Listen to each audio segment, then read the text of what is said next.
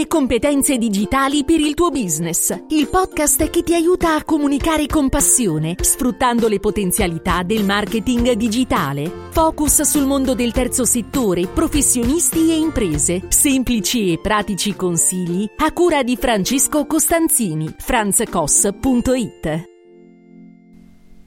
Ciao da Francesco Costanzini, in questa puntata del podcast, il podcast in cui cerco di fornirti dei consigli utili per la tua comunicazione, vorrei parlarti di web e internet.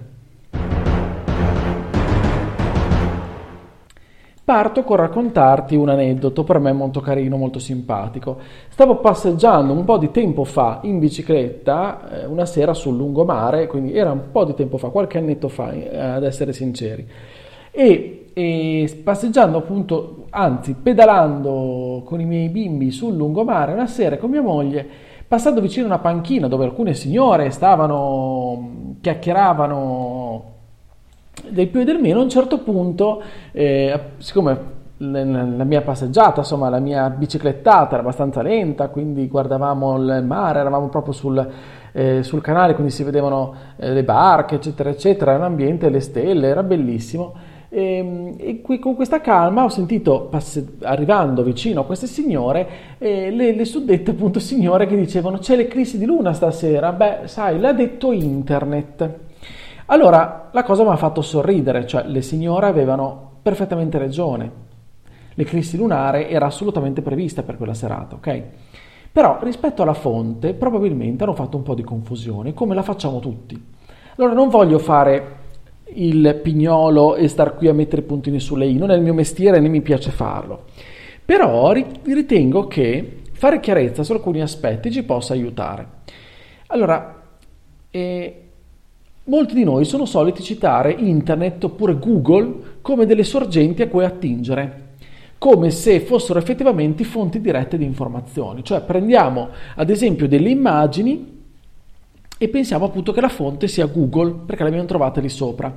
Allora facciamo un pochino di chiarezza perché eh, delle volte appunto chiamiamo web ciò che web non è e internet lo confondiamo col web eccetera eccetera. Facciamo un po' di chiarezza. Se internet è in realtà l'infrastruttura generale dove viaggiano i dati, il web, o quello che appunto è meglio detto come World Wide Web, il www, è uno dei servizi di internet. Banalmente la navigazione tramite i browser, tramite Google Chrome, tramite Mozilla, tramite Internet Explorer che siamo abituati a fare, ok? Quindi questa è un po' la differenza. Non voglio entrare in tecnicismi che non, eh, non servono in questo, in questo momento a nessuno, ok? Diciamo che entrambi, quindi sia internet che il web, hanno una storia diversa, anche solo temporale. Prima nasce l'internet, quindi alla fine degli anni 60, e quindi nel 1969, no? prima, la prima connessione eh, negli Stati Uniti per alcuni motivi. Poi il web invece nasce, nasce dopo. Ok, comunque troverai tutti gli approfondimenti, tra l'altro nel, nel, in descrizione ti metterò anche un link di un articolo molto interessante di qualche anno fa pubblicato su Wired che fa un po' di chiarezza su questo, su questo punto.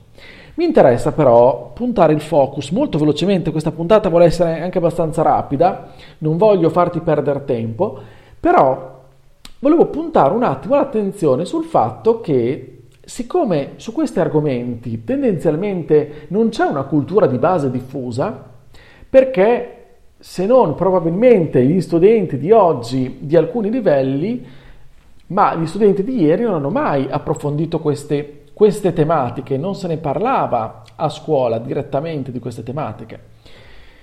Sono chiaramente temi che sono arrivati con il tempo, quindi nonostante eh, io li abbia affrontati perché, come ti ho già raccontato qualche puntata fa, eh, ho, ho, fatto, ho frequentato una scuola eh, tecnica, una scuola superiore tecnica specializzata in informatica quindi chiaramente questi argomenti eh, venivano fuori anche se poi erano gli anni 90 e quindi eravamo ancora in piena evoluzione, fine anni 90 però eravamo in piena, in piena evoluzione di, tutto, tutto questi, di tutti questi meccanismi, quindi diciamo non eravamo ancora maturi come possiamo essere oggi.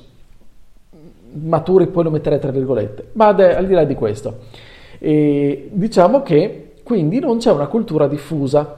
non c'è una tradizione diffusa, pertanto le persone che hanno incrociato questo mondo, incontrato quasi per caso, sono sbattute, hanno sbattuto quasi contro questo mondo, non hanno sicuramente avuto la fortuna oppure l'opportunità di approfondire. Quindi si sono ritrovate di fronte ad avere, ad avere in tasca, più che di fronte, avere in tasca uno strumento che le porta nel cosiddetto mondo di internet, quel magico mondo di internet, ok? E che le fa navigare sul web anche, oltre a tutti gli altri servizi, diciamo così, ma senza alcun libretto di istruzioni. Cioè, la tecnologia ci viene data in mano, ma senza alcun libretto di istruzioni. Allora, avere la consapevolezza di ciò che manipoliamo centinaia, migliaia di volte al giorno sarebbe un grandissimo passo in avanti e risolverebbe tanti problemi, non tanto quello delle signore, ok, per carità, che eh, va bene, eh, quello che hanno detto non c'è assolutamente problema, però quello di tutta, la, di tutta una popolazione di nativi digitali, di millennials, di persone invece più, più anziane, che tante volte incontra dei problemi ben più seri di questi qua dell'errata citazione della fonte, che in questo momento non è un grosso problema, in quel contesto almeno, in quel contesto non era un grosso problema la fonte, eh, l'errata citazione della fonte. Però diventa un problema non avere consapevolezza perché questo può trasformare queste riflessioni in tante altre ben più, ben più, mi viene a dire, ben più gravi. Allora, facciamo un passo indietro, dovremmo cercare di aiutarci a utilizzare forse i termini in maniera più corretta, ma anche spiegarli meglio. Dovremmo aiutare tutte le persone ad entrare meglio in questo meccanismo. Come si fa? Io me lo chiedo tantissime volte, deve partire da noi stessi, allora il mio impegno ce lo metto, cerco di mettere a disposizione le mie competenze per eh, fornendo no, molti contenuti, come anche questi, che possono servire a professionisti, a professionisti ad aziende che sono fatti anche da persone che appunto non hanno magari un background culturale che deriva dal mondo de- dell'informatica, oppure per età anagrafica non hanno vissuto una, anche una, un'educazione scolastica che aveva al suo interno questo tipo di materie. Poi ci sarebbe da discutere perché anche oggi questo tipo di materia è affrontato, forse affrontato troppo poco e anche male, mi viene da dire. Non voglio essere presuntuoso, però mi scontro anche con la realtà dei fatti in cui, ad esempio, materie universitarie legate al mondo della comunicazione sul digitale, ad esempio, non facciano determinati approfondimenti, se non specifici, se non se non, se non, è la volontà dello studente di approfondire, di muoversi in altri modi, di, di frequentare corsi alternativi o quant'altro, nella, nella ciclicità diciamo, accademica ancora oggi rischia, rischiano di non essere affrontate delle, delle tematiche fondamentali per quel settore. Allora, al di là che questo mondo del digitale, che questo, che questo internet ci piaccia, ci spaventi, è una realtà con cui dobbiamo prendere confidenza, dobbiamo avere confidenza.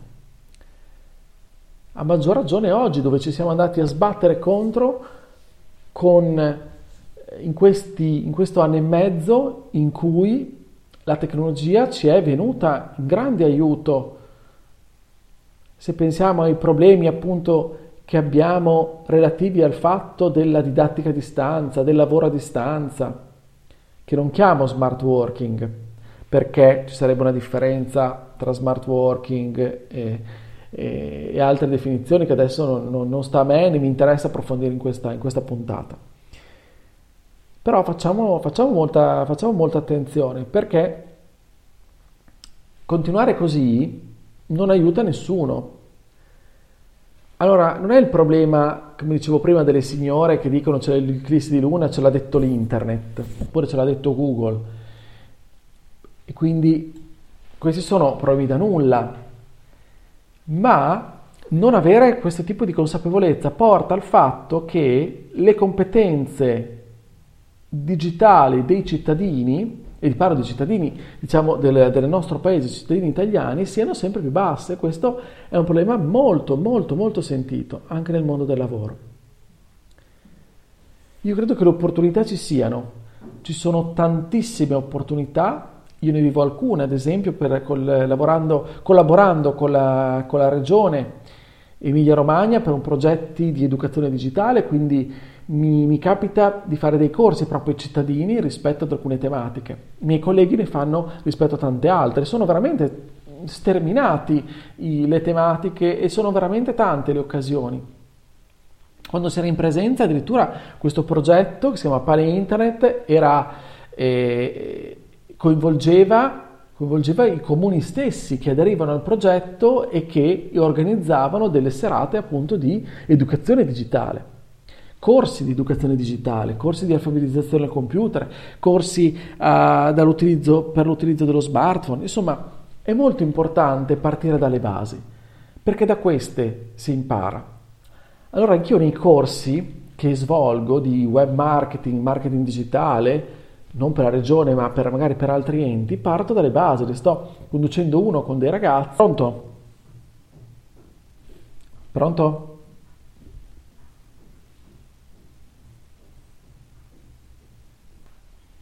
E quindi in questi corsi mi accorgo delle volte che appunto mancano alcune, alcune consapevolezze di base, pertanto mi piace ricordarle perché le ricordo anche a me stesso, perché delle volte anch'io faccio confusione e, e dico internet, magari dovrei dire web o viceversa.